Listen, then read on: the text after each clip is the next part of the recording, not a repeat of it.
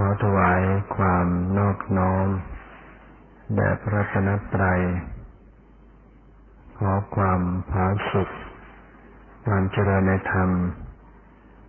จงมีแก่ญาติสัมมาปฏิบัติธรรมทั้งหลายต่อไปนี้พึงตั้งใจฟังธรรมะตั้งอยู่ในความสงบตักน้ำแข็งอยู่ก็หยุดไว้ก่อนเสียงรบกวนผู้ฟังธรรมเป็นโทษเวลาฟังธรรมต้องเงียบต้องสงบไม่เดินพลุกพล่านไม่ใช้เสียงให้ผู้ฟังเสียสมาธิว่าการปฏิบัติธรรมต้องอาศัยสิ่งแวดล้อมเป็นส่วนประกอบด้วยสิ่งแวดล้อมจะต้องเอื้ออำนวยต่อการปฏิบัตินั่นก็หมายถึงว่าสถานที่สปายะสถานที่สงบร่มรื่น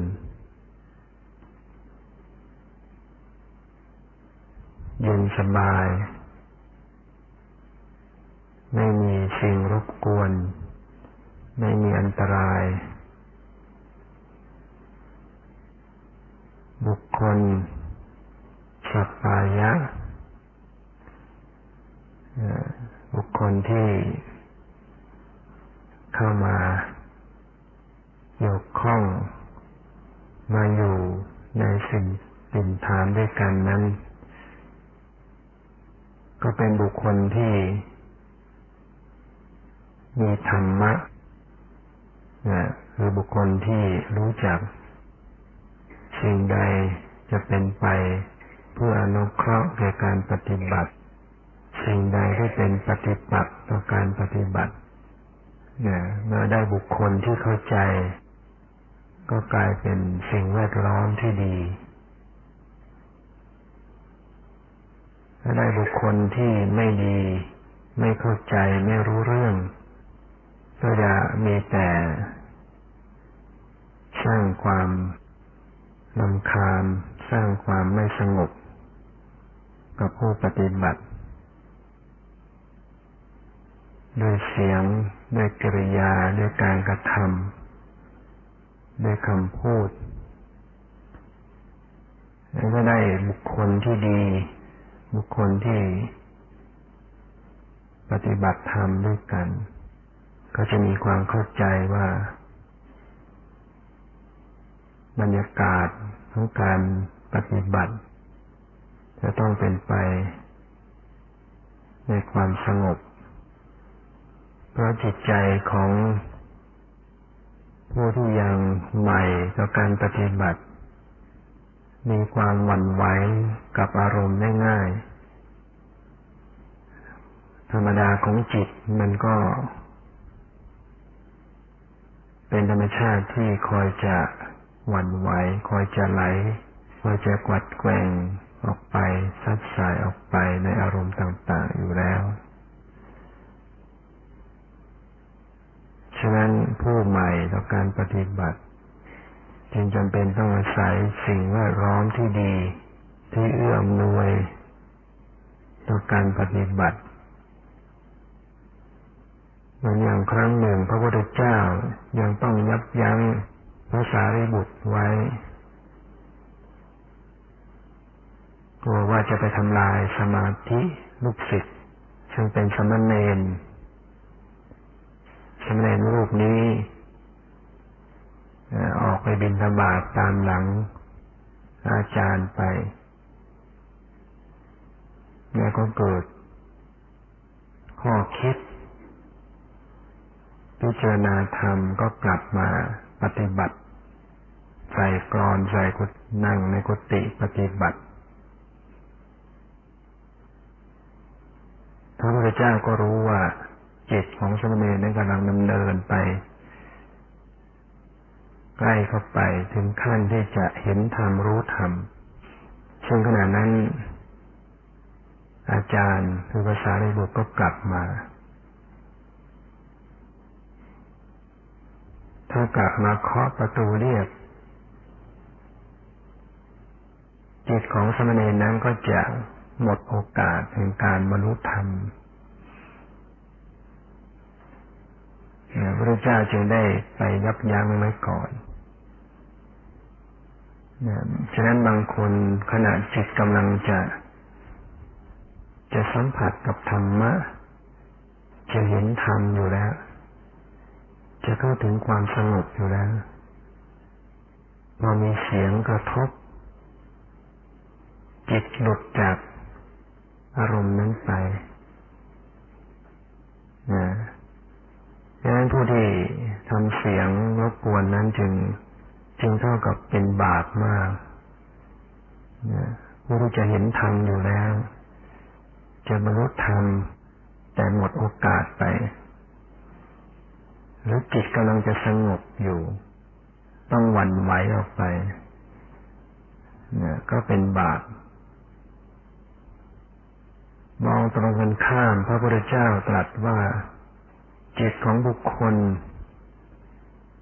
ที่เจริญเมตตาจิตเข้าถึงเมตตาชั่วขณะลัดนิ้วมือเดียวชั่วช้างกระดิกหูชั่วงูแลบลิ้นมีอานิสงส์มากมีผลมากเป็นกุศลใหญ่เป็นบุญใหญ่นั้นจิตที่กำลังสงบแม้ชั่วขณะนิดเดียวนั่นเป็นบุญยิ่งใหญ่กว่าการให้ทานอย่างมากมายบริจาคทานท่านว่าแม้คนจะบริจาคทานข้าวตอนเช้า100 หม้อตอนกลางวัน100 หม้อหรือจะตอนเย็น100 หม้ออานิสงส์ก็ยังไม่เท่ากับบุคคลที่มีจิตสงบชั่วขณะนิดเดียวเพียงว่าบุคคลเจริญเมตตาจิตมีความสงบระงับมีเมตตาเกิดขึ้นบุญกุศลมากมายกว่ากันฉะนั้นเมื่อบุญกุศลมากแต่ว่าถูกทำลายเสียก่อนคนที่ไปทำเสียงจึงเท่ากับไปตัดบุญนั้นยิ่งใหญ่ของเขาจึงเป็นโทษมากเป็นบาปมากฉะนั้นบุคคลที่มาอยู่ในสถานที่ปฏิบัติธรรมจะต้องคำนึงถึงจุดนี้อย่างมากฉันอยู่มาอยู่ใกล้ไฟเนี่ยไฟนี่มีทั้งคุณและโทษมีคุณก็คุณอย่างมากสามารถทำประโยชน์อย่างมหาศาลนะไฟอย่างไฟฟ้าเนี่ย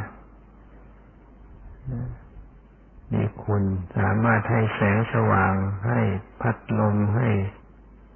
กำลังพลังงานต่างๆอย่างมากมายมหาศาลประโยชน์มากแต่ขณะเดียวกันไฟฟ้านั้นก็มีโทษอย่างมหันต์ถ้าเกิดไปจับช็อตขึ้นมาก็ถึงกับชีวิตหรืออาจจะเผาผลาญที่สถานบ้านเรือนนั้นอย่างเสียหายมากมายฉันใดก็ดีบุคคลที่เข้ามาอยู่ในสถานที่ปฏิบัติธรรมจะเหมือนอยู่ใกล้ไฟถ้าทำดีก็ได้บุญมากถ้าทำไม่ดีก็จะเป็นบาปมาก ถ้าเรามีโอกาสสนับสนุนให้ผู้ปฏิบัติธรรมได้ปฏิบัติธรรมไปได้อย่างสะดวกดำเนินไปได้อย่างดีได้ประสบความสำเร็จในการเราจะสนับสนุนอะไรก็ตามหรืออย่างน้อยเราให้ความสงบเราไม่ไปทำความไม่สงบซะเองเนี่ยหรือว่าดูแลช่วยดูแลช่วยป้องกันสิ่งที่จะเป็นเสียงรบกวนเราก็ได้บุญได้กุศลมากช่วยป้องกันให้ช่วยดูแลให้หรือคนที่ดูแลในเรื่องข้าวปลาอาหารการกินน้ำดื่มน้ำปานะที่อยู่อาศัยต่างๆกับผู้ที่กำลังปฏิบัติธรรมเป็นบุญเป็นกุศลอย่างมหาศาลแม้ว่าผู้ที่กำลังปฏิบัตินั้นยังไม่ได้บรรลุมรรคผลนิพพานยังไม่ได้เป็นอริยบุคคลก็ตามแต่ว่ากำลังขนขวายกำลังภาคเพียรพยายามที่จะให้เห็นธรรมรู้ธรรมแม้กระนั้นพระเจ้าก็ตรัสว่าการได้อุปการะอุปถัมภ์ผู้ที่กำลังทำความเพียรอยู่อย่างนี้ก็เหมือนกับว่าได้ทำบุญกับพระอริยะเหมือนกันได้บุญมากเช่นเดียวกันจะยิ่งนึกไปถึงว่าบุคคลที่ได้สร้างเสนาสนะไว้บุคคลที่ได้ปลูกต้นไม้ไว้สร้างกุฏิสร้างศาลาสร้างน้ำโรงน้ำประปาพระเจ้าตรัสว่าได้บุญทั้งกลางวันกลางคืนผู้ที่ปลูกสวนป่าปลูกต้นไม้สวนทำสวนดอกไม้สวนป่าให้ร่มเงาก็ดีผู้ที่สร้างสะพานก็ดีผู้ที่ทำโรงประปาขุดสระน้ำบ่อน้ำก็ดีผู้ที่สร้างกุฏิที่อยู่อาศัยศาลาวิหารอันเป็นที่อยู่อาศัยแด่สงฆ์พระพุทธเจ้าตรัสว่าบุญของบุคคลนั้นย่อมเพิ่มพูนทั้งกลางวันและกลางคืนบุญเพิ่มพูนทั้งกลางวันกลางคืนเพราะว่าสิ่งเหล่านี้อำนวยประโยชน์อยู่ตลอดเวลาต้นไม้เสนาสนะอำนวยประโยชน์ตลอดเวลาให้ความร่มเงาให้ความร่มรื่นให้ความเย็นสบายหรือผู้ที่ให้ที่ดินพื้นแผ่นดินยิ่งสำคัญใหญ่พื้นแผ่นดินนี่สำคัญยิ่งผู้ที่ทำความสะอาด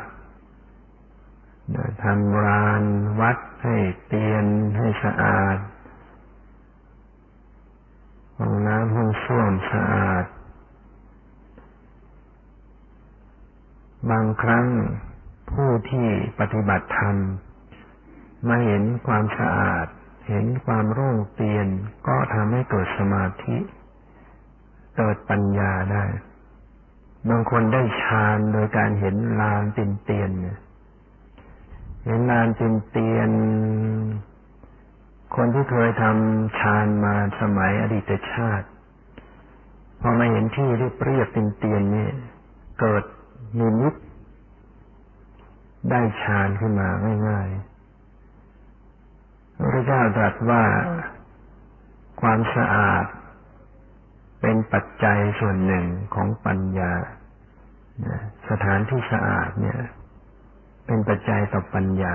เป็นเหตุต่อให้เกิดปัญญาวันไหนถ้าอยู่ในที่รกรุงรังที่นอนที่นั่งที่อยู่อาศัยรกเลอะเทอะไม่เป็นระเบียบเรียบร้อย มันก็สะท้อนมาจิตใจมันก็ยุ่งเหยิงตามไปด้วยแต่ถ้าหากว่าทำที่สะอาดกวาดสะอาดเตียนสิ่งของไม่ละเกะละกะโล่งเตียนเรียบร้อยจะเป็นปัจจัยต่อจิตใจที่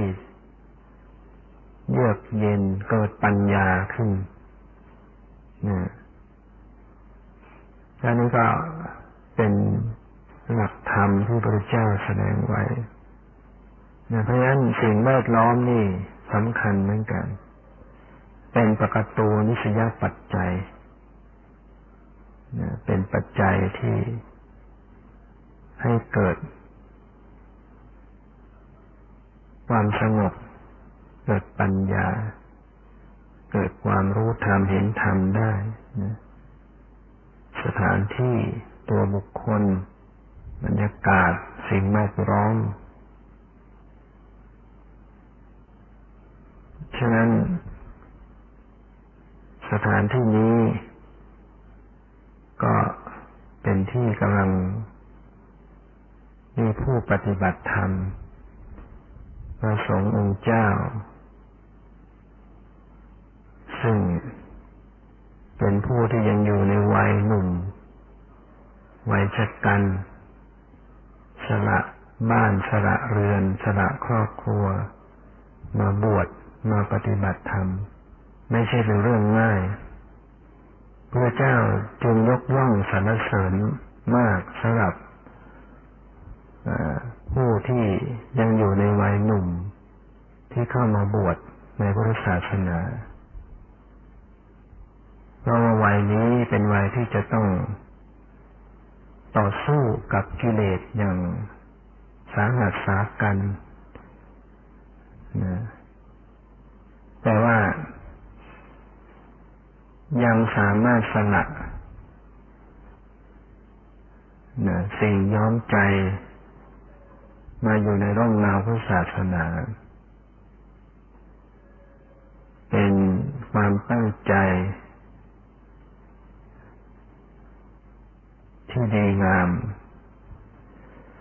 แล้วเมื่อบวชแล้วก็ไม่ใช่ว่าบวชแล้วจะเป็นผู้ที่สิ้นกิเลสเป็นผู้บริสุทธิ์ทันทีได้ไหมเป็นเพียงแต่มีศีล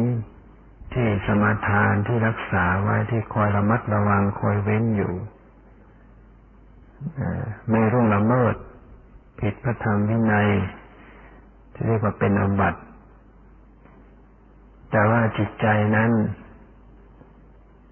ยังมีกิเลสนะไม่แตกต่างอะไรกับญาติโยมนะเป็นเพียงแต่ว่าท่านควบคุมไว้อยู่ไม่ได้ทำอะไรไปตามกิเลสดังนั้นเมื่อบวชมาแล้วในด้านจิตใจก็ยังมีกิเลสมีราคะมีโทสะมีโมหะ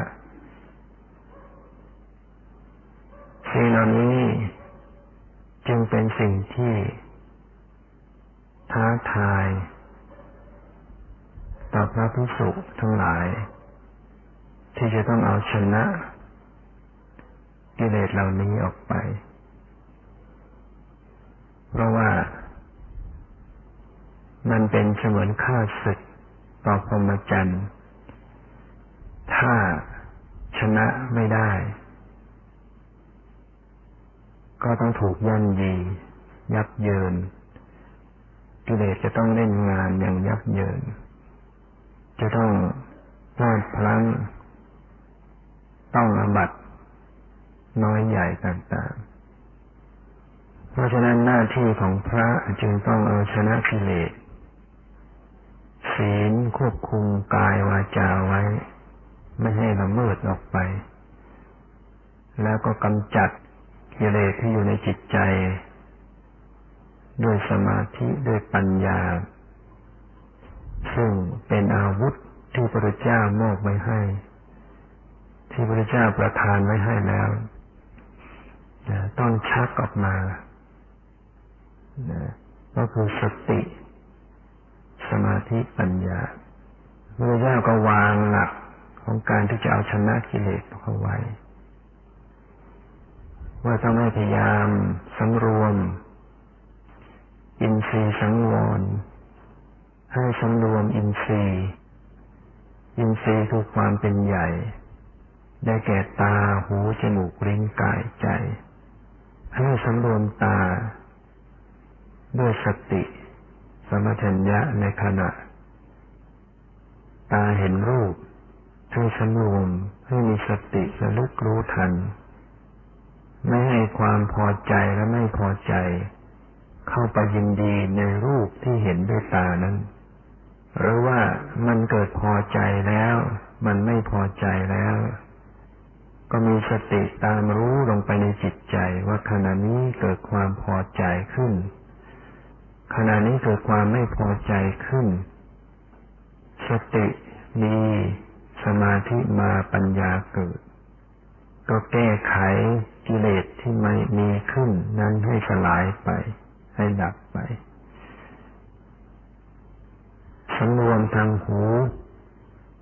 เวลาเสียงกระทบหูได้ยินเกิดขึ้นก็ตั้งสติระลึกรู้เท่าทันโดยการพยายามที่จะไม่เข้าไปยินดีในเสียงไม่เข้าไปยินร้ายในเสียงพยายามที่จะไม่ส่งออกไปนึกสู่ความหมายของเสียงนั้นจะตัดความหมายออกไปไม่พยายามนึกถึงความหมายแต่จะรู้เพียงลักษณะแค่เสียงแค่การได้ยินแล้วก็สัมผัสรู้เข้ามาที่จิตใจว่าจิตใจมีปฏิกิริยาต่อเสียงอย่างไรมีความพอใจหรือไม่พอใจอย่างนี้คือการปฏิบัติธรรมที่จะเอาชนะกิเลสเวลาได้กลิ่นก็มีสติระลึกรู้เวลาลิ้มรสก็มีสติระลึกรู้เวลาสัมผัสทางกายมีเย็นมีร้อนมีอ่อนมีแข็งมีหย่อนมีตึงมากระทบกายก็มีสติระลึกรู้เท่าทันต่อสัมผัสที่เกิดการรู้สึกเย็นรู้สึกร้อนอ่อนแข็งนั้นแล้วน้อมรู้เข้ามาที่ใจว่าจิตใจรู้สึกอย่างไรใจมันชอบหรือใจมันไม่ชอบพยายามที่จะรักษาจิตให้มันเป็นกลางทำลายอภิชาและโทมนัสอภิชาคือความเพ่งเล็งอยากได้โทมนัสคือความยินร้ายจะทำจิตให้เป็นกลางแต่จริงอยู่จิตมันมีความไวเวลาเห็นเวลาได้ยินมันเชื่อมโยงมาที่ใจไวมากใจมันเกิดปฏิกิริยาชอบไม่ชอบขึ้นอย่างรวดเร็วเพราะฉะนั้นผู้ปฏิบัติจะต้องมีสติคอยสัมผัสจิตอยู่เสมอๆมีสติระลึกรู้ทางตาทางหูทางจมูกทางลิ้นทางกายจะต้องคอยระลึกคอยสัมผัสคอยสังเกตดูจิตใจอยู่เพราะว่าศัตรูมันเข้ามาในบ้านแล้วศัตรูคือโลภะโทสะโมหะมันเกิดขึ้นในจิตใจนี่ถือว่ามันเข้ามาในบ้านแล้วตอนอยู่ที่ประตูหน้าต่างคือตาหูจมูกลิ้นกายรู้ไม่ทันมันเข้ามาในบ้านเราเข้าในบ้านรู้ทันก็จำกัดไม่ให้มันขยายตัวให้มันออกไปให้มันสิ้นไปบางครั้งทางจิตใจมันก็เล่นไปซัดสายไปคิดไปนึกไปตรึกออกไปสร้างมโนภาพสร้างเหตุการณ์ไปในเรื่องที่น่าใคร่น่าปรารถนาก็ทำให้เกิดกิเลสประเภทราคะเป็นประเภทโลภะขึ้นนั่นเพราะว่า เผลอสติให้จิตใจถูกปรุงแต่งคิดนึกออกไปคิดไปมากมายก็ทำให้เกิดกิเลสหนาแน่นขึ้นในจิตใจเกิดราคะเกิดโลภะขึ้นจิตใจก็เดือดร้อนจิตใจก็เป็นทุกข์เหมือนกับบุคคลที่ออกรบถูกแทงกลับมาพลาดท่าประมาทเลินเล่อถูกศัตรูใช้อาวุธทิ่มแทงกลับมาก็จะต้องมาเยียวยาบางคนปางตายหรือบางคนอาจจะตายบางคนบางท่านทนต่อกิเลสไม่ไหวก็ต้องตายจากความเป็นสมณะต้องสละเพศต้องลาสิกขาออกไปนั่นเพราะว่าพ่ายแพ้ต่อศัตรูถูกอาวุธของศัตรูทิ่มแทงต้องตายฉะนั้นท่านจึงไม่ประมาทในการเล็งแลในการมองในการฟังในการดมกลิ่นในการลิ้มรสในการสัมผัสอย่างน้อยก็ปิดกั้นในลักษณะที่ไม่ควรมองในสิ่งที่ไม่ควรมองไม่มองในสิ่งที่ไม่ควรมองไม่ฟังในสิ่งที่ไม่ควรฟังไม่ดมในสิ่งที่ไม่ควรดมไม่ลิ้มในสิ่งที่ไม่ควรลิ้มอะไรที่ปิดกั้นได้ปิดกั้นถ้ามันเล็ดลอดเข้ามาก็คอยรู้คอยมีสติสำรวมระวังผ่านมาถึงจิตใจก็รู้เข้าไปถึงจิตใจว่าขณะนี้เกิดนะเกิดกิเลสขึ้นนะรู้มันนึกไปเองมันคิดไปเองมันแน่นไปเองเกิดความพยาบาทอาฆาตมาร้ายจิตใจเร่าร้อนเกิดความฟุ้งซ่านหงุดหงิดรำคาญใจนะก็ต้องรู้ว่าอ๋อนี่โทษของการปล่อยจิตโทษของการปล่อยให้จิตใจมันคิดเรื่อยเฉยไปมันก็จะคิดไปแล่นไปสู่อดีตสู่อนาคตเป็นเรื่องเป็นราวเป็นเหตุการณ์ถ้าไปถึงตัวบุคคลเหตุการณ์ที่ไม่ดีมันก็เกิดความไม่ชอบใจไม่พอใจเราเป็นเช่นนี้บุคคลจึงควรรักษาใจตัวเองคอยรู้คอยดูใจตัวเองว่ามันจะเกิดการปรุงแต่งขึ้นแล้วมันเผลอแล้วมันคิดแล้วฉุกรู้ขึ้นให้จิตใจมันฉุกรู้ขึ้นมามันรู้ตัวขึ้นมาให้มันสลัดความคิดออกไปรู้ตัวกลับเข้ามาการปฏิบัติธรรมทำจริงๆและทำอยู่ที่ตัวเองทำอยู่ที่ภายในใช้สติสมาธิปัญญาเป็นผู้กระทำทำอยู่ที่ตัวรู้อยู่ที่กายรู้อยู่ที่เวทนารู้อยู่ที่จิตรู้อยู่ที่ธรรมบางขณะรู้กายในส่วนของลมหายใจเข้าลมหายใจออกบางขณะก็รู้กายในส่วนของอิริยาบถเข้าไปรู้ในท่าทางของกายบางขณะก็รู้ในการเคลื่อนไหวของกาย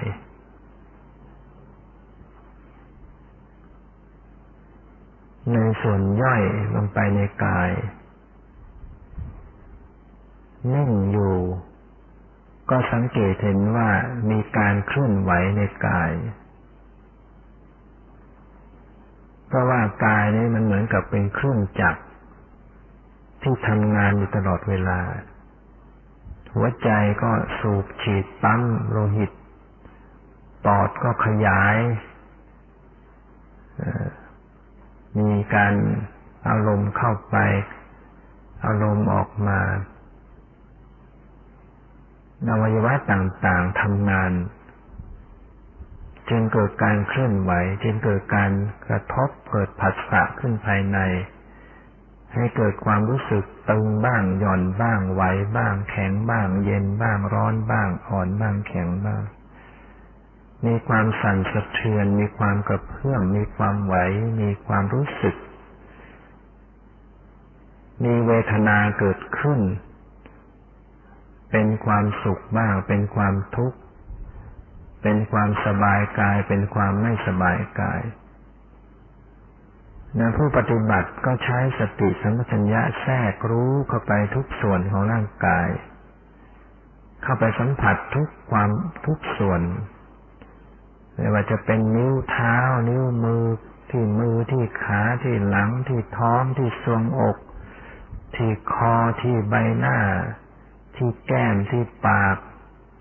ลิ้นที่ปากที่หนังตากระพริบที่ศีรษะในสมองมีสติสัมปชัญญะแทรกซึมไหลเข้าไปรับรู้ทุกส่วนทุกอนูของร่างกายสัมผัส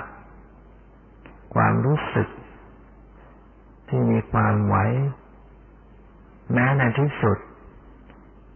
กายมีความละเอียดขึ้นด้วยการที่มีสมาธิลมหายใจละเอียดลมหายใจบางเบาแผ่วเบาแผ่วเบาลงทำให้ความรู้สึกของกายนี้น้อยลงเบาลงผู้ปฏิบัติก็มีสติสัมปชัญญะที่แยกคายขึ้นเข้าไปสัมผัสความรู้สึกที่บางเบานั้น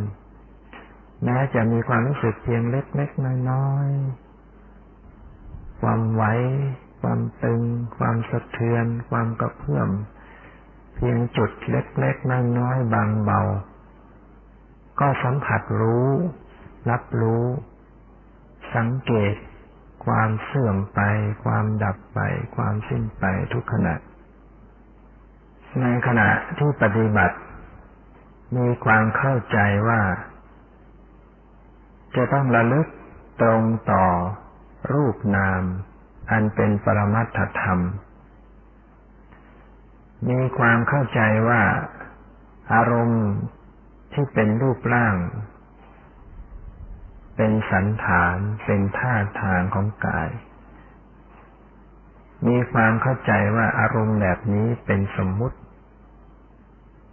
ไม่ใช่สภาวะมีความเข้าใจว่ามันแผ่ขยายเป็นความหมายขึ้นเช่นว่ามันเข้าไปมันออกมามันยาวมันสั้นมันพองมันยุบก็รู้ว่านี่คือเป็นความหมายเป็นอารมณ์ที่เป็นสมมุติมารู้อย่างนี้ก็คัดออกน้อมสติสัมปชัญญะเข้าสู่ปรมัตถ์ให้เป็นสุทธะปรมัตถ์ให้เป็นปรมัตถ์ล้วนๆมีสติสัมปชัญญะสัมผัสสู่ปรมัตถ์เมื่อสติสัมผัสปรมัตถ์บริสุทธิ์ขึ้นผู้ปฏิบัติก็จะรู้สึกว่าสันฐานของกายไม่มีท่าทางของกายไม่มีความหมายว่านั่งไม่มีแขนขาลำตัวศีรษะใบหน้าหายไปท่าทางของกายหายไปความหมายว่านั่งหายไปมีแต่ความรู้สึกอยู่ผู้ปฏิบัติที่มีความเข้าใจก็ไม่ไปค้นหาไม่ไปดิ้นรนหาในรูปร่างในสันฐานในความหมายให้มีสติสัมผัสรับรู้อยู่กับความรู้สึกดูอยู่กับความรู้สึกแม้ว่าความรู้สึกนั้นจะบางเบาเล็กๆน้อยๆก็รับรู้ด้วยจิตใจที่เป็นปกติด้วยความปล่อยวาง ไม่ขยายออกไปสู่รูปร่างสันฐานนอกจากนี้ผู้ปฏิบัติก็ระลึกไปถึงจิตใจด้วยกันมีสติสัมผัสจิตอันเป็นสภาพรู้อารมณ์จิตเป็นสภาพรู้เป็นอาการรู้จิตใจไม่มีรูปร่างไม่มีตัวตนเป็นอสรีละไม่มีรูปร่างมีความเกิดขึ้นดับลงอย่างรวดเร็วเกิดขึ้นดับลงอย่างรวดเร็วเกิดขึ้นมาก็เกิดขึ้นเป็นเพียงสภาพรู้อารมณ์น้อมรับอารมณ์รู้อารมณ์ผู้ปฏิบัติก็มีสติระลึกถึงลักษณะแห่งการรู้อารมณ์จะพบว่าสภาพรู้นั้นมีแล้วก็หายไปปรากฏนิดเดียวก็หมดไปอารมณ์ดับไปสภาพรู้หายไป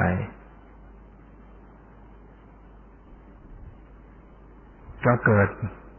การรู้เห็นเกิดปัญญาเห็นว่าจิตเป็นธรรมชาติที่ดับที่เกิดดับไม่ใช่ตัวตนไม่ใช่เราไม่ใช่ของเราในขณะนั้นก็เห็นตัวรู้ที่เกิดพร้อมด้วยสติมีการรู้มีการระลึกแล้วก็ดับไปด้วยกันเกิดใหม่รู้ใหม่ดับไปอีกเกิดขึ้นรู้ก็ดับไปอีกนะก็เห็นอยู่นะเห็นรู้ทั้งความรู้สึกในส่วนของกายเป็นความไหวความสะเทือนกระเพื่อมที่สลายที่สลายมีสติรู้ในจิตรู้จิตที่เป็นสภาพรู้ที่หมดไปรู้หมดไปรู้หมดไปสติเข้าไประลึกก็หมดไปเห็นอาการในจิตเป็นสภาพธรรมเป็นอาการสงบบ้างเป็นอาการไม่สงบบ้างมีอาการสบายบ้างไม่สบายบ้าง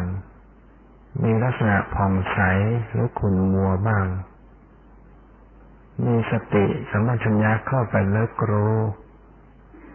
ก็เห็นว่ามันไม่คงที่มันเปลี่ยนแปลงโดยเฉพาะตัวที่เข้าไปรู้พอรู้แล้วมันก็หมดไปรู้แล้วมันก็หมดไปจิตใจจึงไม่ใช่ตัวตนเป็นเหมือนมารยากลถ้าดูไม่ทันไล่ไม่ทันก็ดูมันเป็นจริงเป็นจังจิตใจนี้ก็เหมือนกันถ้าดูไม่ทันรู้ไม่ถูกรู้ไม่ตรงมันก็เหมือนกับเป็นตัวเป็นตนเป็นเราเป็นของเราขึ้นแต่ถ้าสติระลึกรู้ลงไปทันตรงก็เห็นว่าไม่มีเราเพราะมันดับมันไม่คงไม่มีแก่นคงที่พอรู้แล้วมันก็ไม่มีแล้วไม่มีอะไรอยู่ไม่มีอะไรตั้งอยู่ไม่มีอะไรที่ปรากฏเป็นชิ้นเป็นอันเป็นแก่นแท้อยู่มันมีแต่ธรรมที่หมดไป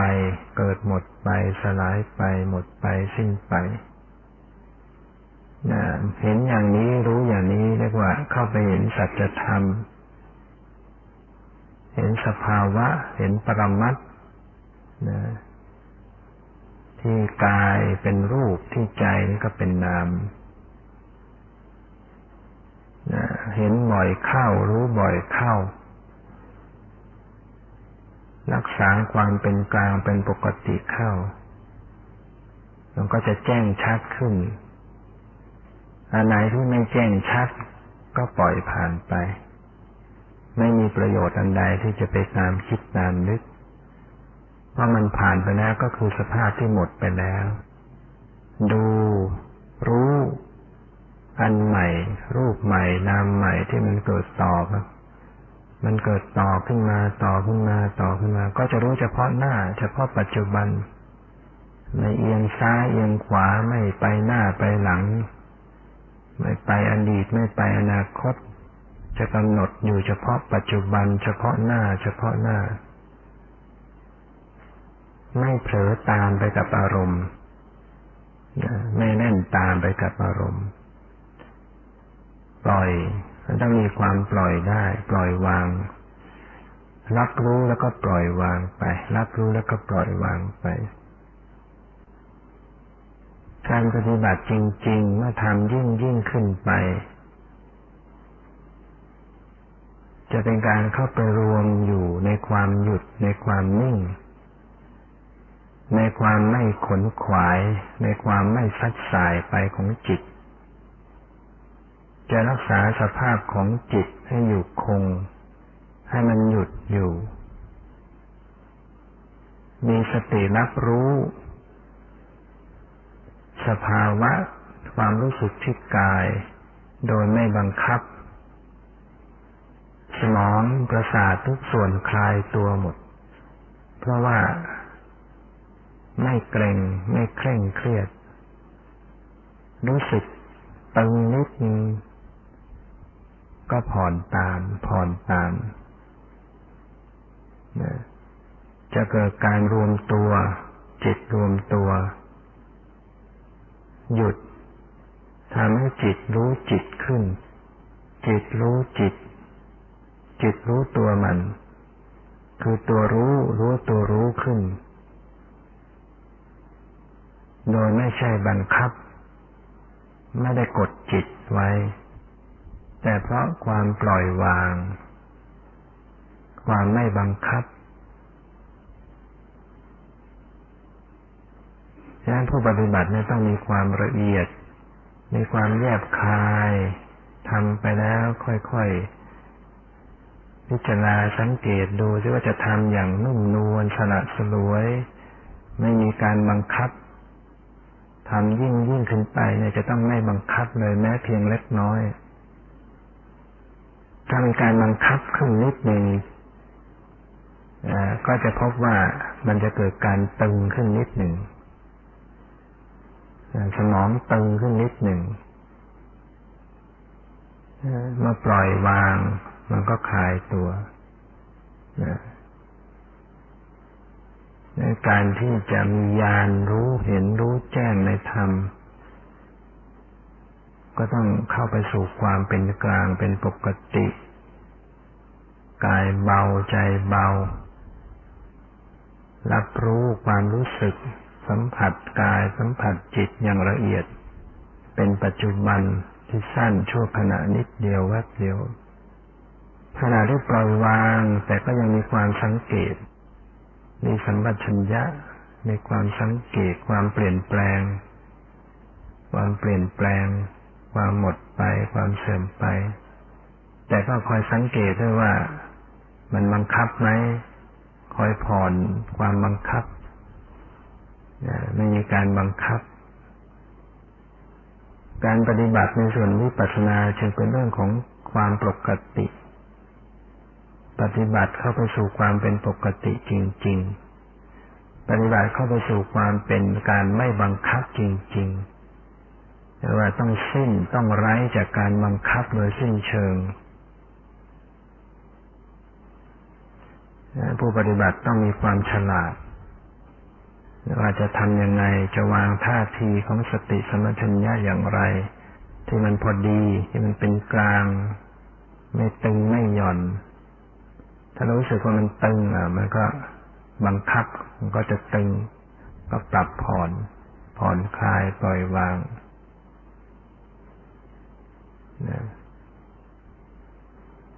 เนี่ยร่างกายที่มันตึงนั่นน่ะมันเป็นสเกลเป็นมิเตอร์วัดให้รู้ว่าการระลึกวางท่าทีของสติสัมปชัญญะมันไม่พอดี มันพลาดไปในบางขณะที่ตึงเกินไปก็เพ่งเกินไปบังคับเพ่งบังคับก็เกิดการเคร่งตึงขึ้นแล้วเกิดการตึงก็เอาความตึงเนี่ยมากำหนดรู้แต่ว่ารู้ด้วยความปล่อยวางถ้าปล่อยเป็นวางเป็นมันก็จะค่อยๆ คลายความตึงก็จะคลายตัวคลายตัวและวิปัสสนานี่สิ่งใดเกิดก็เอาสิ่งนั้นเป็นอารมณ์อย่างที่เป็นปรมัตถ์ความตึงเกิดขึ้นก็เอาความตึงเป็นกรรมฐานเป็นสิ่งที่กำหนดรู้ความคิดเกิดขึ้นก็เอาความคิดเป็นกรรมฐานความปรุงแต่งในจิตเกิดขึ้นก็เอาความปรุงแต่งมาเป็นกรรมฐานเป็นที่ตั้งของสติแม้สติก็ยังต้องเป็นกรรมฐานของสติปัญญาก็เป็นกรรมฐานเป็นที่ตั้งของสติของปัญญาสติระลึกรู้สติสติระลึกรู้ปัญญาปัญญาพิจารณาสติพิจารณาปัญญาสิ่งเหล่านี้ก็เป็นปรมัตถธรรมเป็นอนัตตา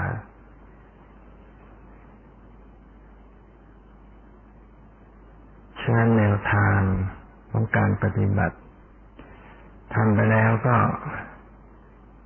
ไม่ใช่เป็นเรื่องยุ่งยากอะไรไม่ใช่เป็นเรื่องทำมากเรื่อง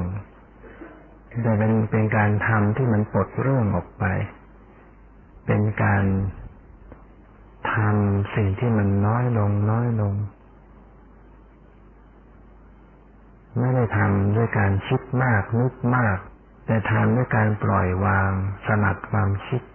ตัดความคิดอดีตอนาคตอยู่กับปัจจุบันรู้อยู่กับสิ่งที่เป็นปัจจุบันอยู่เนี่ยมันเป็นเรื่องที่ไม่ยุ่งยากอะไรนะคอยดูในสิ่งที่มันเกิดขึ้นมันดับไปก็ดับไปมันมีสิ่งเกิดใหม่ก็ดูไปเกิดอะไรก็ดูไปดูไปไม่ต้องไปคิดอะไรไม่ต้องไปสร้างอะไรไม่ต้องไปนึกอะไรเฝ้าดูเฝ้ารู้ในสิ่งที่มีที่เป็นอยู่มันง่ายมันไม่ยุ่งยากถ้าเราไปนึกไปคิดมันเรื่องยุ่งยากไม่ใช่ทางเดินทางเดินของวิปัสสนาเนี่ยต้องอยู่กับปัจจุบันอยู่กับรูปนามอยู่กับความเป็นจริงอยู่กับปรมัตถ์เพียงแต่ว่ารู้ไปเนี่ยรู้อย่างพอดีว่าฝึกหัดการรู้อย่างพอดีไม่ตึงไม่หย่อนไม่เผลอไม่บังคับมีความรู้มีความละเป็นไปด้วยกันรู้ละวางรู้ละวางรู้ละวางว่างสบายนะรู้ละสละวางให้มันเป็นผสมไปด้วยกันถ้ารู้แล้วยึดมันก็เป็นทุกข์รู้ไปดูไปแล้วก็ไปยึดไปกดไปจับไว้เนี่ยมันเป็นการไปยึดมั่นไม่ปล่อยวางความรู้ที่มีนั้นต้องรู้อย่างปล่อยวางรู้แบบไม่เอาอะไรทำไปเหมือนกับว่าจะไม่มีปฏิกิริยาต่ออะไรทั้งหมดไม่ยินดีไม่ยินร้ายสิ่งใดมีเกิดขึ้นก็รู้ก็สักแต่ว่าเกิดก็เกิดรู้ก็รู้เห็นก็สักแต่ว่าเห็นไปได้ยินก็สักแต่ได้ยินได้กลิ่นก็สักแต่ว่ารู้กลิ่นได้ลิ้มรสก็สักแต่ว่าลิ้มรสได้สัมผัสก็สักแต่ว่าสัมผัสไม่เข้าไปยินดีไม่เข้าไปยินร้ายไม่เข้าไปสำคัญมั่นหมายเป็นผู้วางเฉยรู้ปล่อยวางอยู่เป็นธรรมดาเป็นปกติโดยไม่เจาะจงไม่บังคับให้ก็เป็นการปฏิบัติวิปัสสนาโดยตรง นะไม่ได้มุ่งทำสมาธิมุ่งเจริญสติปัญญาให้เกิดความรู้แจ้งจึงไม่เจาะจงบังคับจะต้องกำหนดที่นั้นที่นี้สติอยู่กับปรมัตถ์อยู่กับรูปนามจะเป็นที่กายจะเป็นที่จิตใจจะเป็นที่กายส่วนนั้นส่วนนี้ก็แล้วแต่จิตรับรู้อะไรก็ดูอันนั้นรู้อะไรก็ดูอันนั้นไม่เลือกอารมณ์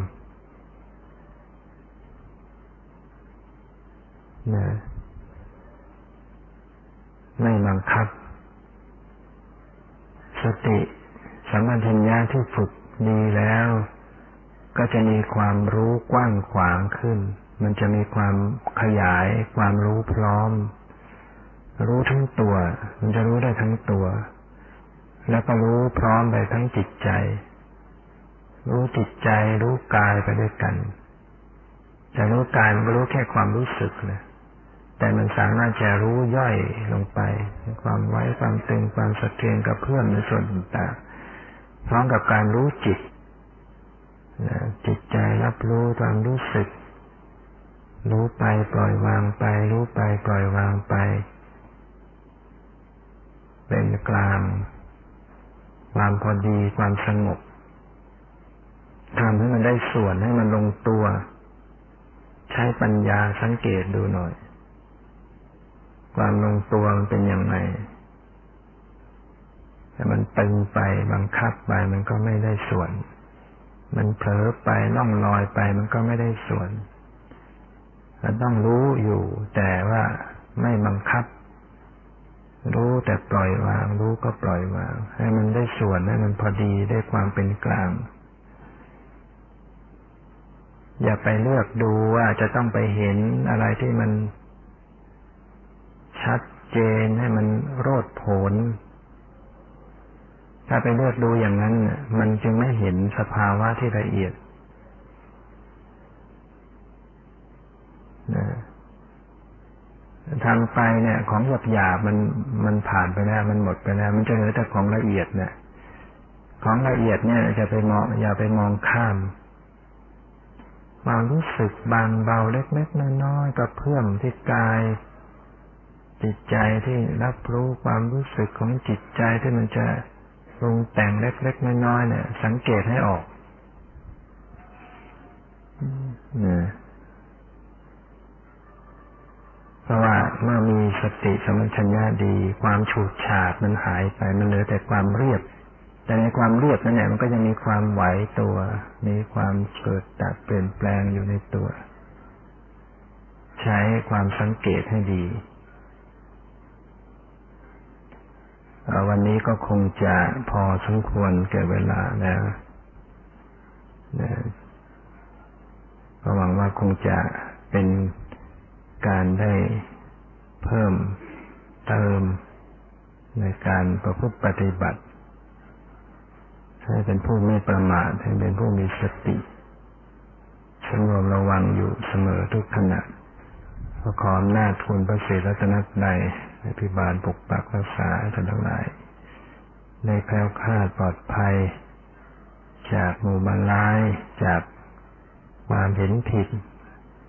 มีสติปัญญาปฏิบัติตรงทางรู้เห็นธรรม